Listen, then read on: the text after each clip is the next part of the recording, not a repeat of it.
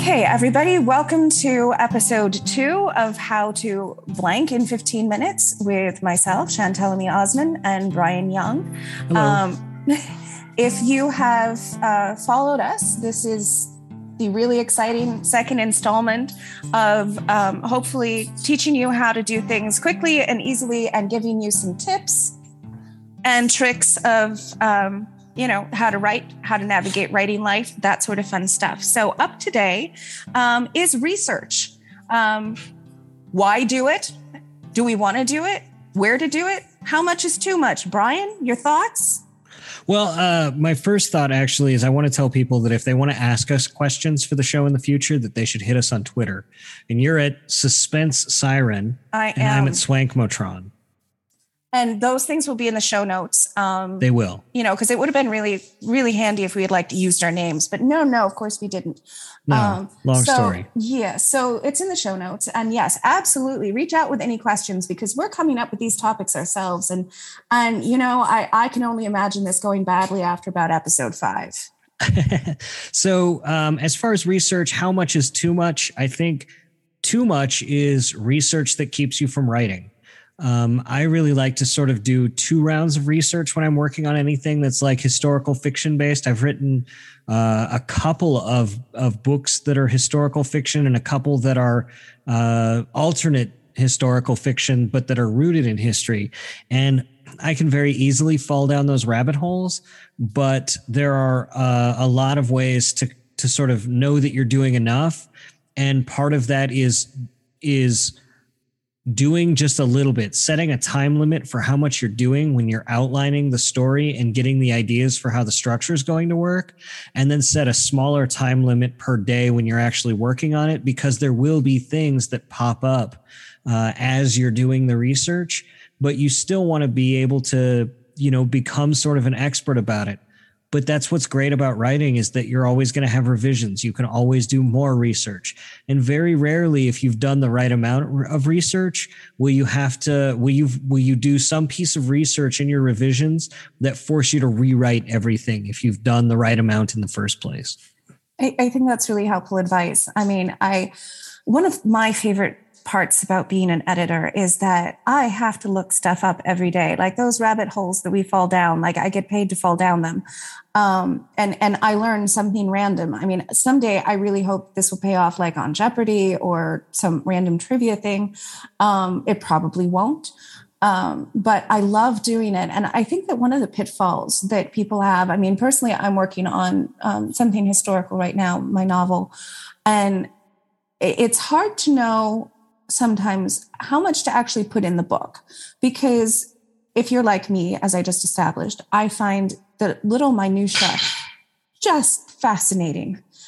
And I kind of want to throw all those interesting facts that I learned in my research on the page. But guess what? Not every reader wants to learn all about that stuff. What would you suggest as far as how much you actually put in the book? The thing is that so many of those things that you find interesting are commonplace, right? If you were writing a contemporary story and you're they use toothpaste. This is actually something that came up in one of the books I was writing, right? I really love reading period newspapers. I think that really helps get me into the mood of the time and the place when it's possible, right? We're not going to go write about ancient Rome and go let's read their newspapers, because we don't have those. But you may not. For the last couple of 100 years, we've got a really solid archive of daily newspapers. And I was researching stuff from between 1910 and 1915. And one of the things reading the newspapers I found is that all the ads, there was something tooth powder instead of toothpaste. There weren't any advertisements I could see for toothpaste, which is what we use now. I didn't get into the description of exactly how tooth powder works. I just noted that they were using it in a scene. And you wouldn't add that detail contemporarily. You'd just say they put toothpaste on their toothbrush and started brushing their teeth. You wouldn't get into that extra level of detail explaining it now, right? How do they toast bread in 1820? They probably used their stove. Yes, they did. You know what I mean? You just say they toasted the bread. You probably wouldn't get into the minute details about it the same way you wouldn't about today, unless you're using that as one of the key tip-offs early on in the story about the time period, right? You're going to want a little bit more detail at the beginning of your story when you're still acclimating people to it.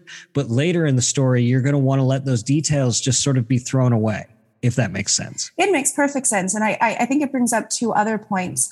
I actually, it's a story of an editing job that I just did. And I noticed that some of the slang seemed just slightly, not noticeably, but slightly outdated. And there were a couple of instances where like there was something on the radio and I thought, oh, that song seems to be from like, let's say 2005. It's not contemporary. And I made notes of these things in the margin because I was like, you know, I don't know that one character was a teenager. I don't know that they'd be listening to this. And it came back that, oh, I guess my clues weren't strong enough. The book is actually set in the early 2000s. And the cues were subtle, but overly subtle. Like, I think they should be subtle, like you're talking about. But there does have to be something clear where it's not just a coincidence that that song happens to be on the radio, or a coincidence that, you know, it just seems outdated that they used a slang that is not really, you know, I don't know, hip and cool anymore. But that became too subtle of the references, because I could see that the author was trying not to shove it like down our throats, but it ended up having the opposite effect. It just seemed off enough. Yeah, that makes sense. You really do want to give just enough, but not too much. And I think that's what's hard, but also in your first drafts, feel free to pour in the detail or strip it one way or the other, because in revisions, what you're going to be doing is using your early readers and your editors to help you decide where that line of enough or too much is, right? Because it's really hard for you to get into that mindset of being a first-time reader. So that's what early readers are for. Exactly, like, what time period did you get? What impression did you get the time period of? And how fast did you do it? And what gave it away? And was it too much or not enough? And interrogating that early reader is how you're going to find that line. But as far as research goes, it's really important to make sure that you're doing it in the right places. Wikipedia is a really good starting point, but it is not the place to do your research. Oh, Brian, you have to tell them about that wonderful newspaper resource that you gave me, because it has helped me exponentially. One of my favorites is actually that Chantal mentions is newspapers.com. It's a subscription-based thing, but you can search by year, you can search by geography, you can search by keyword, you can search by all three. And it's got some newspapers going back well into the 1800s. And it's definitely been an absolutely wonderful resource for me. And like I said, when you're going to an era and a place where newspapers are available, soak yourself into that, because there's going to be contemporary quotes. There's going to be contemporary attitudes. There's definitely been situations where you can read between the lines to see what had really happened 100 years ago or 200 years ago that don't feel apparent, or that you can see where they were hiding things or towing some certain political line or another.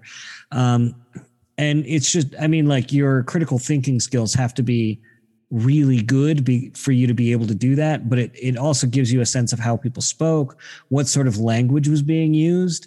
If there are words or phrases that you find in a newspaper that's contemporary to your story, those are words and phrases that you can use. Right? Like, no, you don't absolutely have to. I got so much from that. And also, for anybody who might have gotten turned off when we said that it was a subscription based, one of the things that I did was I did a lot of the basic research first. So like Brian said, like Wikipedia, things like that, things that were, you know, just Googleable.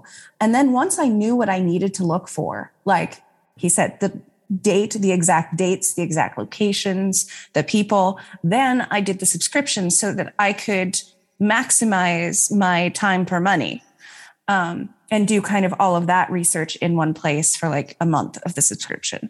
And the great thing about newspapers.com is that you can save all of the papers. Yes. So you can go in and save everything and organize it really easily. Yeah, no, absolutely. invaluable resource. And I think that another thing, going back to my earlier question for you, of, you know, how much do you actually include? I think that none of those things should go to waste. Like, yes, the tooth powder thing, you're absolutely dead on. Like, we would not describe how we brush our teeth today. So why would I describe it if I'm writing something that takes place in, you know, 1895? You wouldn't.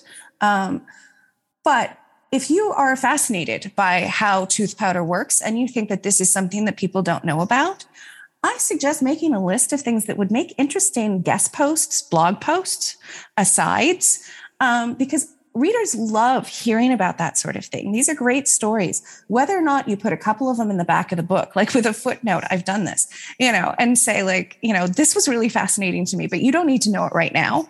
But if you want to know more about tooth powder, look over here, or, you know, just here's some great, interesting things I found out about this person or this place or this thing that interested me and might interest a reader. And so making, you know, short blog posts or something about them, I think, that way, none of that research goes to waste.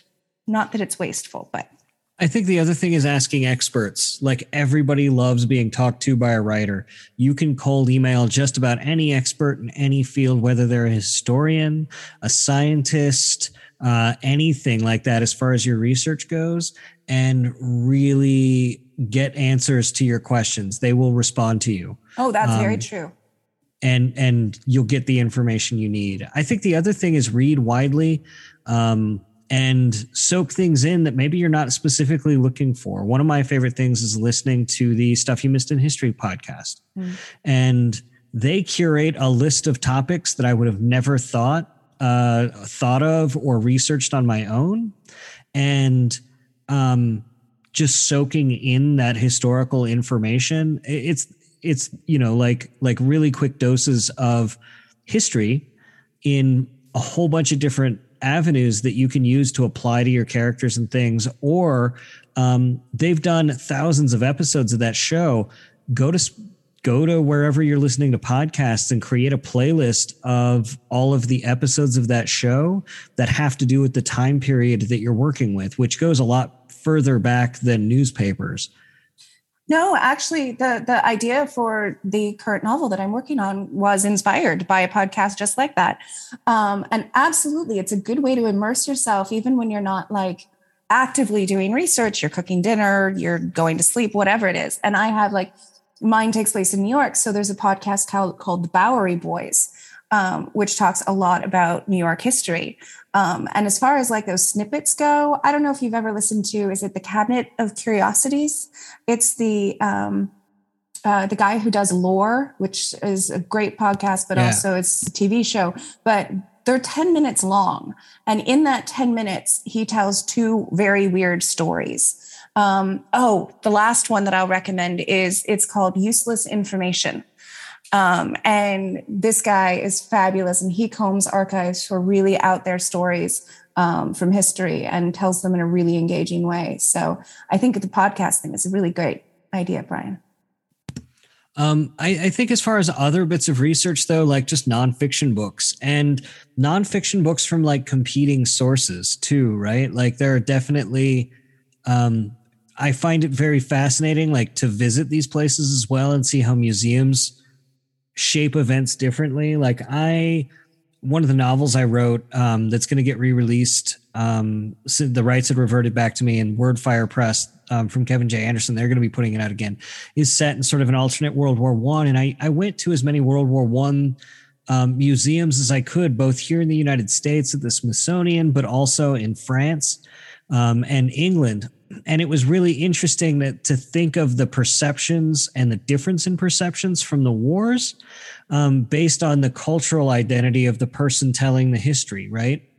World War II history starts in France, many years before it starts in the United States, right? Like in the United States, we really start with Lend-Lease and Pearl Harbor. Right. Pearl Harbor is really the thing that starts World War II history in museums here in the United States. In Paris, it starts in 1930. It starts with Hitler's rise to power. It starts with the invasion of Poland. It starts with the invasion of France. And then so much more of the museum is dedicated to the Free French movement working under Vichy and under Nazi control. And D-Day feels so much more important there. You know, it was one of those funny things too, where like, Eisenhower's like, liberating Paris isn't important. It's not strategically important. We're going to press on and we're going to go toward Germany.